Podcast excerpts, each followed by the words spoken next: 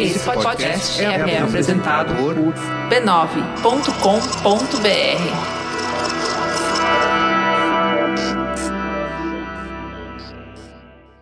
Antes de começar, é importante avisar. Esse conteúdo contém relatos de violência doméstica, que podem ser gatilho para quem já sofreu ou vivenciou abusos.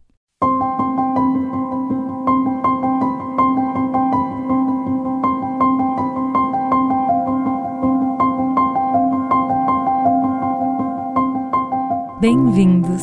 Esse é o especial sobre o ciclo da violência contra a mulher, uma minissérie em cinco capítulos criada pelo Mamilos em parceria com a Natura. A gente vai trazer informações e reflexões para que mulheres possam evitar relacionamentos abusivos, reconhecer quando estiverem no ciclo da violência e encontrar força e inspiração para romper esse ciclo. Para isso, a gente já passou por vários aspectos que cercam um relacionamento abusivo. No primeiro episódio, contamos duas histórias reais de mulheres que se viram presas no ciclo da violência. Depois, falamos de cada uma dessas violências contra a mulher segundo a lei e não a nossa opinião. E no último episódio, desconstruímos o mito do amor romântico. Mostramos que por trás das histórias que nos contam e dos valores que a gente escuta em todos os lugares, tem muitas formas de disfarçar quando o príncipe encantado está sendo o verdadeiro monstro em uma relação. Hoje o nosso papo é sobre a noção de família. Sim, a família do clássico eu, você, dois filhos, um cachorro também pode, muitas vezes, impedir a gente de olhar ao nosso redor e perceber as violências de uma relação. Está na hora de desconstruir a obrigação de manter uma família unida a qualquer custo, ainda que o custo seja a integridade física da mulher. Esse é o Papo do Dia. Eu sou a Juva Lauer e esse é o Mamilos. Era uma vez uma família feliz.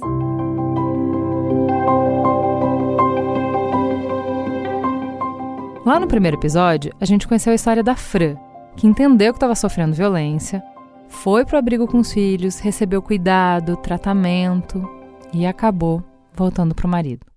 Lembra? A gente entendeu que ela não voltou porque gostava de apanhar mas exatamente porque tinha comprometimento com os filhos. Porque ela estava comprometida em deixar de herança uma coisa que ela não recebeu: uma família estruturada. Mas será que crescer num ambiente violento, de medo, de controle, de terrorismo íntimo é uma boa herança para as crianças? O que, que elas estão aprendendo? Que marcas que elas vão carregar? Para Fran e para muitos de nós, o que uma criança precisa para se desenvolver bem é de uma família amorosa. E isso quer dizer papai, mamãe e filhinhos na mesma casa. Quando a gente pensa em família, muitas vezes a gente está se relacionando mais com uma foto do que com um conceito, mais com uma estética e uma forma do que com uma função. A nossa jornada hoje é justamente refletir sobre isso.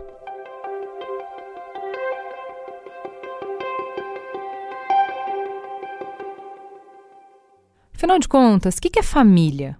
Para o dicionário, família é um amontoado de pessoas morando juntas. Para a igreja, família é aquilo que começa no casamento e vai até que a morte os separe. Por Estado, é o começo de tudo.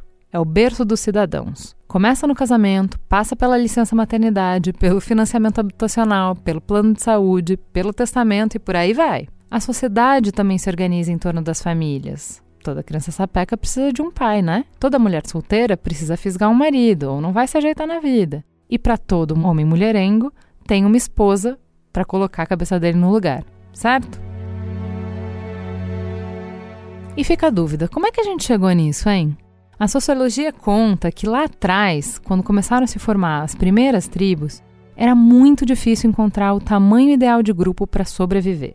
Se a gente vagava sozinho, éramos presas fáceis. Se a gente andava em grupos muito grandes, a gente se matava entre nós mesmos. Aí a gente foi criando várias formas de organização, inclusive uma que se constituía em torno da figura paterna, que tinha o homem como líder. As primeiras sociedades incorporaram o conceito e basearam-se na família para criar suas leis. O homem era o dono da família e a mulher uma propriedade, um produto que seria transmitido, ou melhor, vendido no casamento para constituir outra família.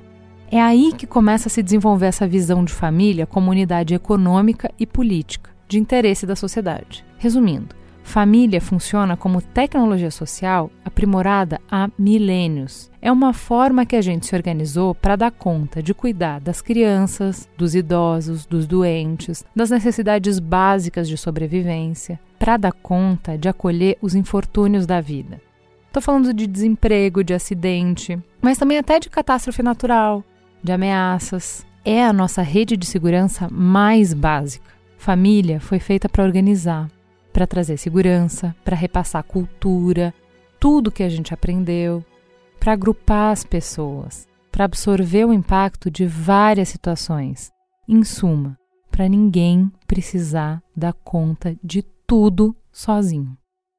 Na teoria, parece uma boa ideia, vai? Funciona. O problema é justamente quando não funciona. Mais do que isso, o problema é quando não funciona e a gente não consegue enxergar, porque no script não tem alternativa. É isso aí, é o que tem para hoje. Família a gente não escolhe, certo? Se você assistiu a série Anne with an E, sabe do que eu tô falando. No show, uma menina fica órfã muito nova. Sozinha, ela fica descuidada, desprotegida e corre uma série de perigos. Olha a importância da família, não tô falando que é importante? Como é que a gente conserta? Começa a colocar ela em lares adotivos. Gente, é uma experiência mais assustadora que a outra. São abusos, traumas, é uma verdadeira cilada. É aí que começam a aparecer as falhas que eu tô falando. Porque não basta só ter um pai e uma mãe para a criança automaticamente estar tá segura, protegida e cuidada. Importa perguntar: de que tipo de pai e mãe a gente está falando? De que tipo de relações? De que tipo de cuidados? Entende? Vamos pensar no homem que jogou ovos na cara da sua companheira e depois arrastou ela pelos cabelos pelas ruas de Campina Grande, na Paraíba. Tudo porque o almoço, ora veja você, não estava pronto na hora que ele queria. O detalhe: ela tem só 14 anos, está casada há dois anos e tem uma filha de oito meses. Mamãe, papai e filhinha. É uma família? Deveria ser preservada a todo custo? Que lar que a gente oferece para uma criança quando a casa está nessas condições? Me fala.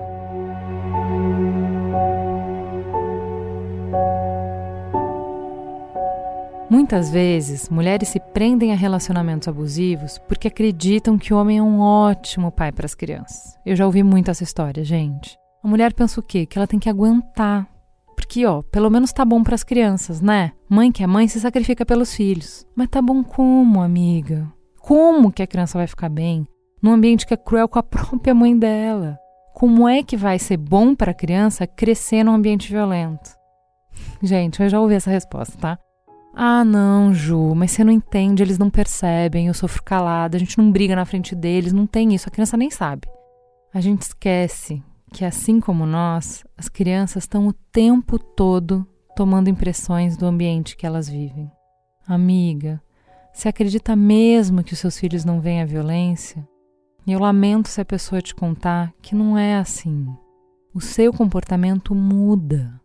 A sua cara muda, a sua voz muda. A presença desse homem na casa muda tudo. Porque o teu corpo expressa uma linguagem o tempo todo. Expressa amor e expressa medo. Teus filhos percebem esse medo isso não faz bem. É muito nobre você querer se sacrificar em nome dos filhos. Infelizmente, os desafios da vida muitas vezes demandam que a gente abra mão das coisas pela formação dos pequenos. A pergunta que eu te faço é: o que, que você está construindo com esse sacrifício? Me fala. Não tem honra nem heroísmo em manter os filhos num navio afundando. Não tem. A melhor decisão pelas crianças é sim buscar o bote salva-vidas. O preço para manter a família unida não pode ser o risco à sua vida, nem à sua sanidade mental, muito menos a educação dos filhos. Porque isso é uma traição ao valor de família, gente, a tudo que a gente falou até agora, de por que, que família existe. de por que, que a gente se dedica tanto para construir uma família.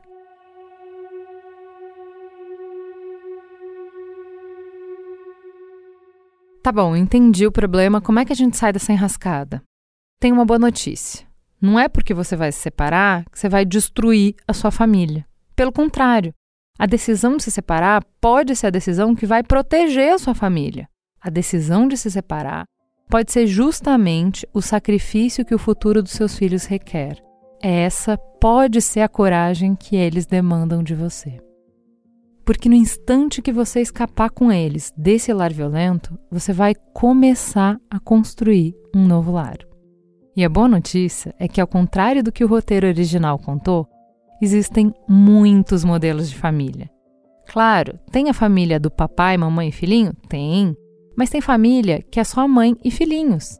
Tem família que é vovó e netinhos. Tem família que tem dois pais, tem família que tem duas mães. Tem família que os pais já não são mais casados, mas seguem se dando bem e cuidando dessas crianças em casas diferentes. Tem família com madraça, tem família com padrasto.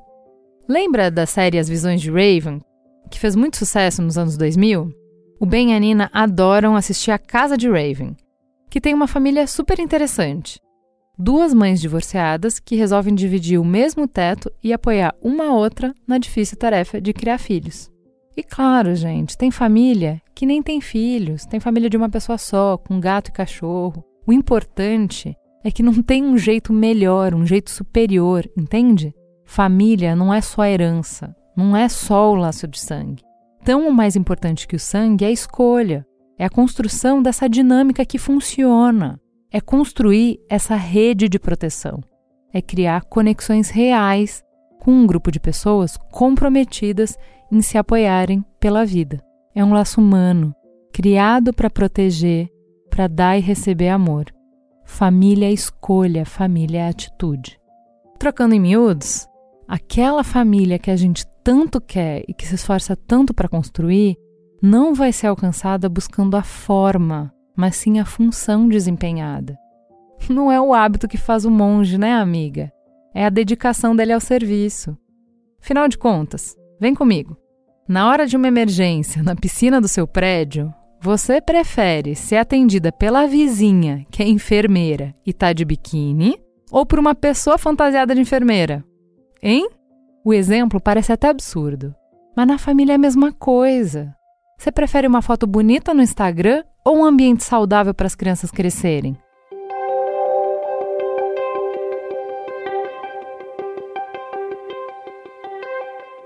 No final do dia, o que, que você realmente quer? É o status de casada ou o companheirismo? A gente tem tanto medo da solidão que às vezes demora para perceber que não só já está sozinha numa relação, como está resolvendo tudo enquanto carrega um fardo muito pesado que suga toda a nossa energia. Chega uma hora que cabe a você escolher se vai interromper esse ciclo ou ensinar para os seus filhos a fórmula do medo.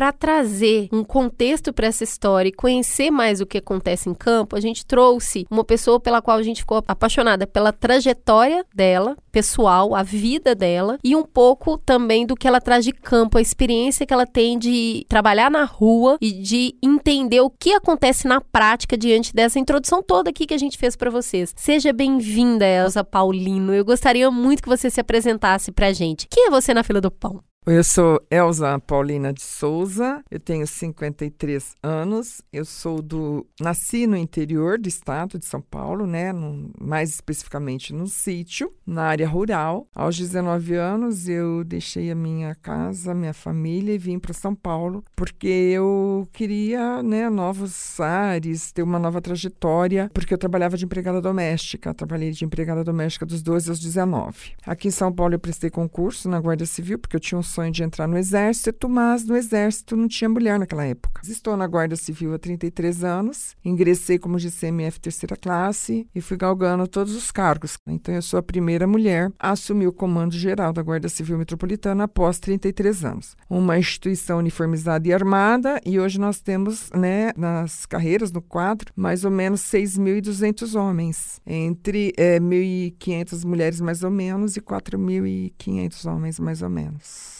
É por isso que a gente trouxe a Elza aqui para conversar com a gente, porque ela tem a experiência de ver e de comandar um contingente enorme que está no dia a dia lidando com as pessoas nas suas necessidades no campo, na rua. E aí eu queria te perguntar para a gente começar a gente acredita muito nesse conceito de família, que é o homem, a mulher e os filhos, como dado. É natural, sempre foi assim, gente. Exatamente. Sempre foi. E aí, quando a gente vai para uma esfera maior e bem mais antiga, a gente vê que isso faz muito parte da sociedade ocidental e judaico-cristã. Exatamente. Porque se a gente vai lá na nossa ancestralidade indígena, a composição da família não era essa. Não era essa.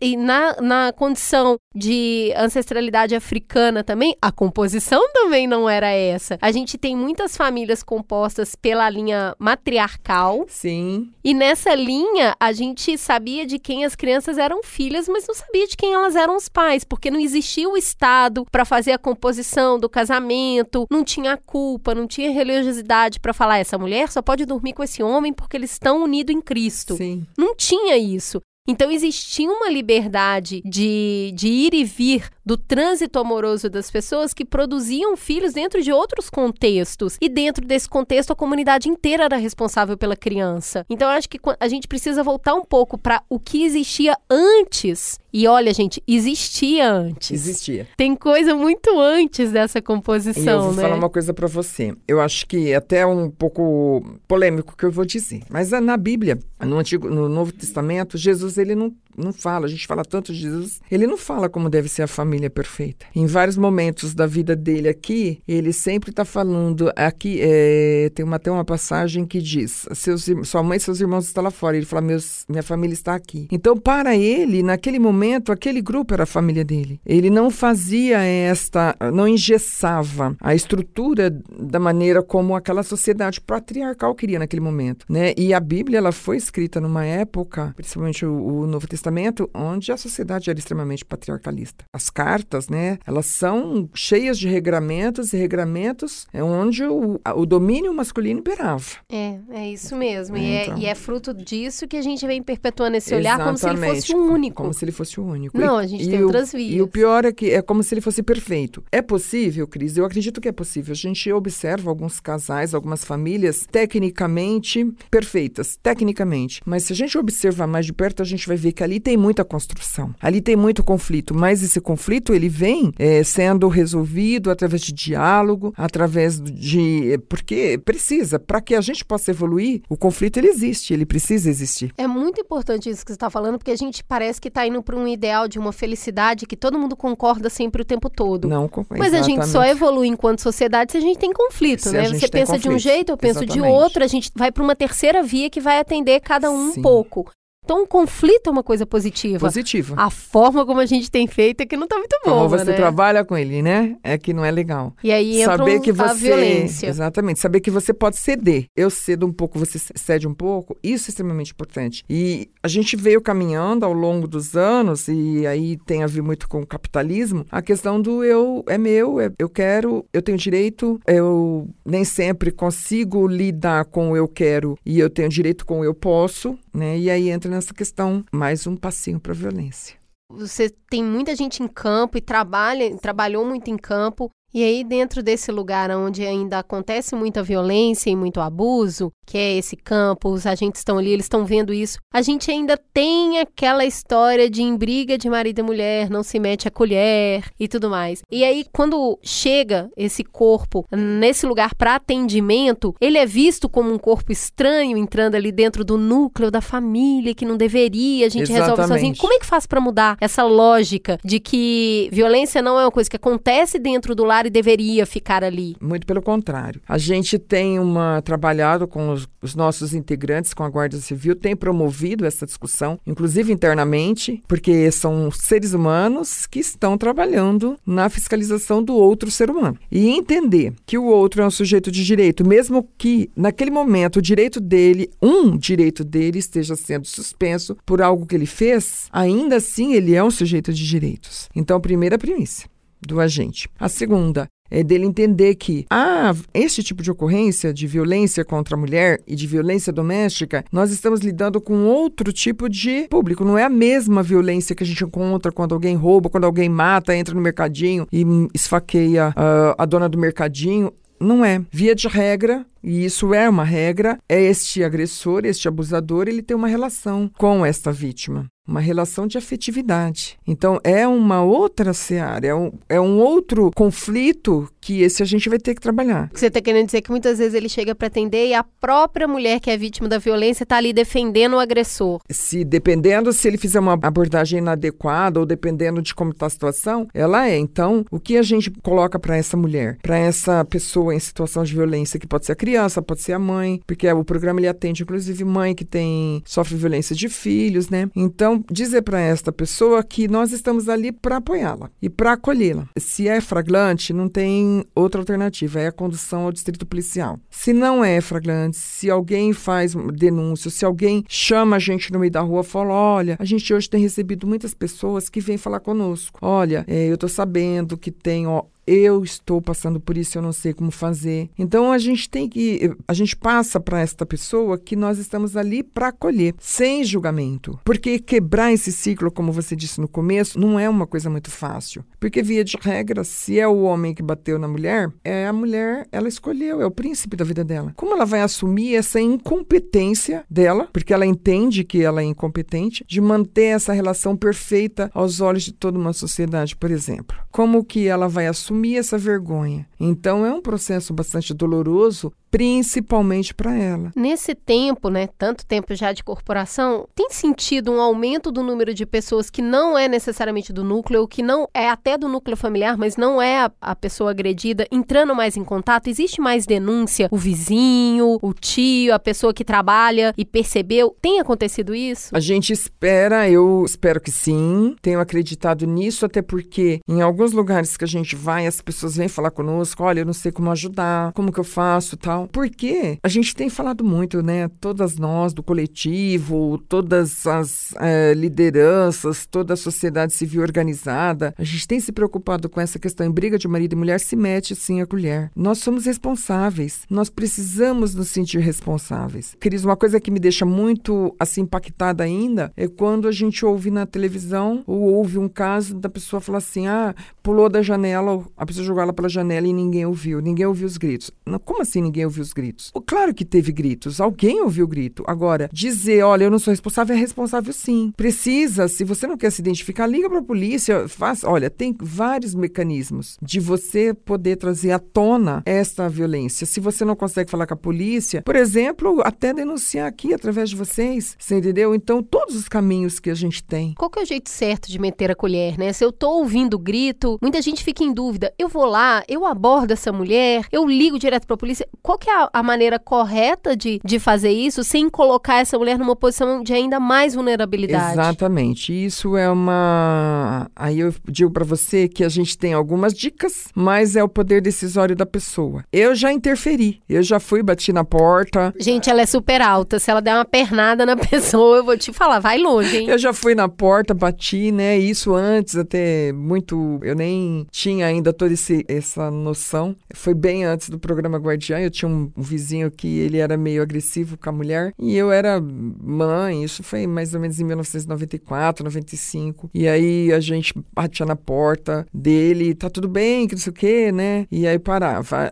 A gente fica muito aquém, porque naquela época ainda ficava muito assim. Você chama a polícia, você liga o 90 tal, a pessoa não vai. Hoje é diferente. Hoje, se você ligar o 90, se você ligar o 53 na Guarda Civil Metropolitana, se você for fazer uma. Isso é, é diferente. Então, a possibilidade de atender de que todos nós hoje possamos assumir fazer de fato a nossa atribuição legal, quando você é um agente da lei, ou quando você é um vizinho, ou quando no bar, por exemplo, que a gente vê muitas vezes a pessoa espancando a mulher e ninguém interfere, um monte de pessoas lá do lado, tem que impedir essa, essa agressão, a não ser que a pessoa esteja armada, tá com uma arma de fogo, com uma faca, que fica mais difícil promover essa intervenção, então aí não tem jeito, tem que chamar a polícia, tem que ligar 190 e falar, olha, tá aqui, tá armado, tá com uma faca, tá ameaçando todo mundo. Se eu ligar hoje no 190 e falar assim, olha, eu moro na rua tal, no apartamento tal, e eu tenho escutado gritos com muita constância, minha vizinha aqui do lado. Aí outro dia eu desconfiei porque eu vi o braço dela roxo. Eu não tenho muita certeza, mas me parece que ela tá apanhando do marido. Se eu ligar e falar isso hoje, o que que acontece? Então, aí o canal não é o 90. O canal é 180 denúncia, que a pessoa tem que ligar e falar, olha, eu suspeito porque a denúncia é anônima, para que aí quem na, no, no Disque Denúncia eles tenham o canal canal correto de encaminhar essa denúncia. O que, que vai acontecer? Algum policial vai lá? É, o Disque Denúncia ele encaminha, ele tem os mecanismos para apurar essa denúncia. Por exemplo, eu também posso ir até o posto de saúde. Tem o programa Saúde da Família, né? É uma dica. E aí no Saúde da Família, quando vai fazer a visita na casa dessa mulher, ela já está sabendo mais ou menos, olha, a gente vai mais ou menos com um olhar para verificar como que está essa situação lá. O conselho tutelar se envolver criança, o conselho do idoso se envolver idoso. Então, é, são vários mecanismos. A gente não pode achar que é muito automático, sabe, Cris? Porque às vezes a gente acha que a gente vai e faz uma denúncia e acabou tudo. Não, não acabou. Mas nós estamos falando de um pai que, via de regra, ele é muito é, respeitado pela sociedade local. Ele é o trabalhador, ele é aquele que sustenta a família, ele é aquele que tem uma, às vezes, uma profissão, e a gente tem, né? Vários, né? Que tem uma profissão, nossa, ele é isso, ele é aquilo. Então, para a, entrar nesse ciclo e fazer esta, esse levantamento, ele tem que ser feito com muita cautela. Porque, de fato, você tem razão. Posso colocar a vida dessa mulher mais em risco ainda. Tá certo. E pra gente encerrar, as mulheres que estão nos ouvindo, se existe uma mulher que tá sofrendo violência, seja ela física, emocional, patrimonial, psicológica, e ela tá com essa ideia de ah, eu não posso sair daqui porque eu não quero destruir a família. O que, que você tem para falar para essa mulher? Eu digo a essa mulher a primeira coisa que é para ela olhar para ela, cuidar dela. Que enquanto ela não tiver bem, ela não cuida do outro. Como que ela vai cuidar dos filhos se ela não está bem? Como que eu doente cuido de alguém para não ficar doente? Então, primeira coisa que eu falo e que eu falo isso para os guardas é cuidar do cuidador. Eu preciso cuidar de mim para cuidar do outro. Eu preciso estar tá bem para ajudar o outro. Então ela precisa olhar para ela e falar: eu preciso me cuidar. E como ela vai se cuidar? Procura um posto, procura o psicólogo, procura o grupo. Nós temos, se insere na rede. A gente não está falando aqui para ninguém se separar, mas se fortaleça, se fortaleça, porque a decisão, com segurança, com certeza virá. A manutenção ou não, aí a decisão é dela. Muito obrigada, Elza. Foi um prazer falar com você. É muita informação de, entregue de um jeito muito afetuoso e eu acho que é disso que a gente está precisando hoje. Ah, eu que sou grata, Cris. Obrigada pela oportunidade. Obrigada por estar aqui e eu quero colocar à disposição a Guarda Civil Metropolitana é, nas redes sociais. Se alguém tiver, é, quiser falar conosco de maneira em apartado, também procure lá o,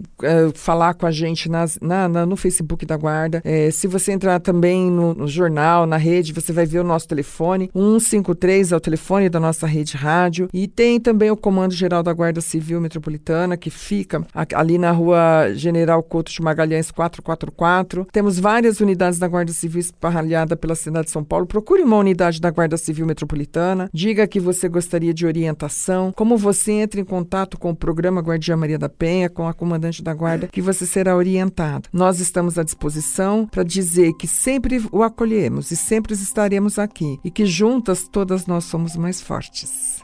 Quem não está em São Paulo, procure a Guarda Metropolitana da sua cidade, entenda mais sobre os programas de proteção à mulher. Isso. E que quentinho no coração que dá saber que tem gente tão capacitada e comprometida fazendo esse trabalho. Obrigada.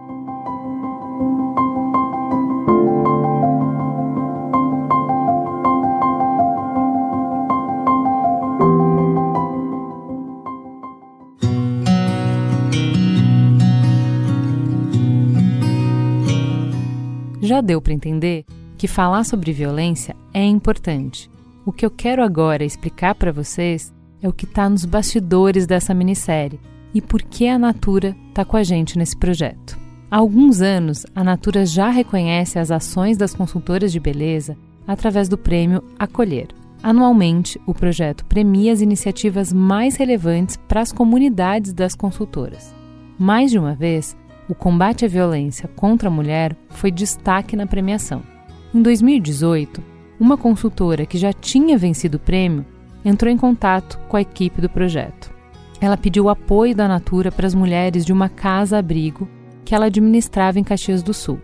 E o time entendeu que essa podia ser uma oportunidade de ouvir as moradoras da casa e, através delas e com elas, entender como criar projetos para ajudar mulheres a escapar do ciclo da violência com a abrangência que o alcance de uma empresa que chega em metade dos lares do Brasil todos os dias pode alcançar. E a Natura procurou Mamilos para construir com eles essa conversa, com seriedade, empatia, carinho e cuidado. A gente fez as malas e partimos para Caxias do Sul. Junto com a Natura, passamos dois dias nessa casa, não só com as moradoras, mas com a equipe multidisciplinar que apoia elas e também com a equipe da Secretaria da Mulher da cidade. Dois dias entendendo as necessidades das mulheres em cada momento dessa jornada e os riscos que cada tentativa de ajuda também implicavam. Um processo poderoso como esse muda todo mundo à sua volta. Mudou a gente, mudou as mulheres da casa, mudou a equipe experiente que dava apoio para elas. Voltando, a Natura encarou a pauta de verdade e criou iniciativas para mais de 1 milhão e 200 mil consultoras da rede. Um comitê foi criado com dois vice-presidentes, quatro diretoras e uma advogada especialista em violência contra a mulher para acompanhar as iniciativas relacionadas ao tema e dar os devidos encaminhamentos de casos críticos de colaboradoras e da força de vendas. Além disso, hoje já são seis projetos ativos para debater o tema. A gente entrou duas vezes em mais de 40 eventos, que ocorrem na maioria dos estados do Brasil, e em média impactam aproximadamente 21 mil pessoas, em sua maioria mulheres. A Natura também documentou 160 denúncias na força de vendas. E hoje eles têm 12 casos no programa de atendimento pessoal da marca. Foi a partir dessa experiência que eles entenderam que era hora de falar de violência doméstica para além dos processos internos e das colaboradoras Natura. Afinal de contas, não dá para ver e fingir que não viu. A Natura entende que apenas quando a gente está junto a gente pode cuidar uns dos outros e que o mundo só fica mais bonito de verdade com indivíduos e relações fortes e potentes. E é por isso que a Natura tem orgulho de promover essa conversa para todo o Brasil através do Mamilos.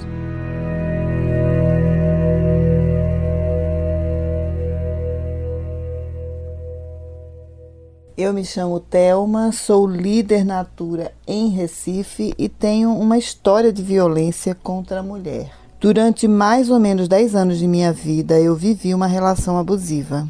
Tudo começou quando eu conheci um rapaz muito bonito, muito carinhoso, que me encantei e me apaixonei. Logo começamos um namoro onde ele sempre foi muito carinhoso, cuidadoso, atencioso comigo. Levei para apresentar a minha família, alguns gostaram, outros não, mas segui com meu namoro. Naquela época eu já tinha um bom emprego, estudava, fazia faculdade e ele não. E eu cobrei isso dele, mas ele se justificou dizendo que estava dando um tempo e que em breve ia voltar a estudar e procurar emprego.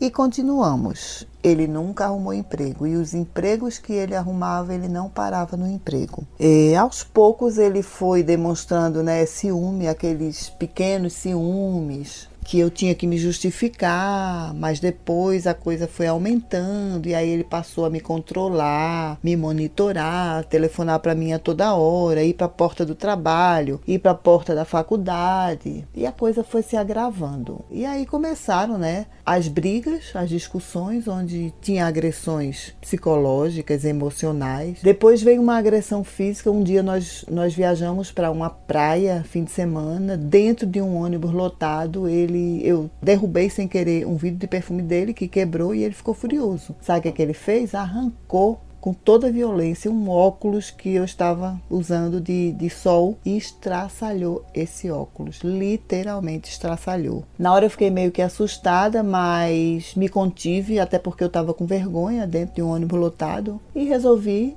falar com ele depois. Assim eu fiz. Ele se justificou dizendo que estava nervoso, pediu desculpas e que isso não ia se repetir. E eu desculpei. Mas depois vieram outras agressões. E eu sofri violência física, emocional, sexual. Então eu cheguei ao fundo do poço. Foi quando eu resolvi dar um basta né, nessa traição que ele saiu de casa e eu disse não, o que que eu vou fazer? Eu tenho que abrir para minha família, porque até então ninguém sabia de nada, desconfiava, mas eu negava, eu escondia porque eu não queria preocupá-los, principalmente meus pais que já eram idosos. E eu achava que eu ia resolver, que ele ia melhorar. Mas aí quando eu vi que a coisa não ia se consertar, eu realmente abri tudo para minha família. Fui muito bem acolhida e tive total apoio. Me fortaleci e aí eu digo: agora eu vou à luta, eu vou embora. Num local onde era para eu ser acolhida, eu ser reconhecida, ser cuidada, eu não tive nada disso. Mas hoje eu consigo olhar para trás e ver que eu superei e ter um novo olhar sobre a vida.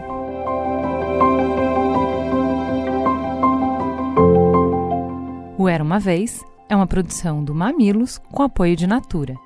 Apresentação: Juva Lauer e Cris Bartz. Direção criativa: Alexandre Potashev. Roteiro: Iago Vinícius e Gabriela Borges. Design visual: Bárbara Sievert. Edição: Jéssica Correia. Gerência do projeto: Camila Maza. Negócios: Raquel Casmala. Produção executiva: Juva Lauer.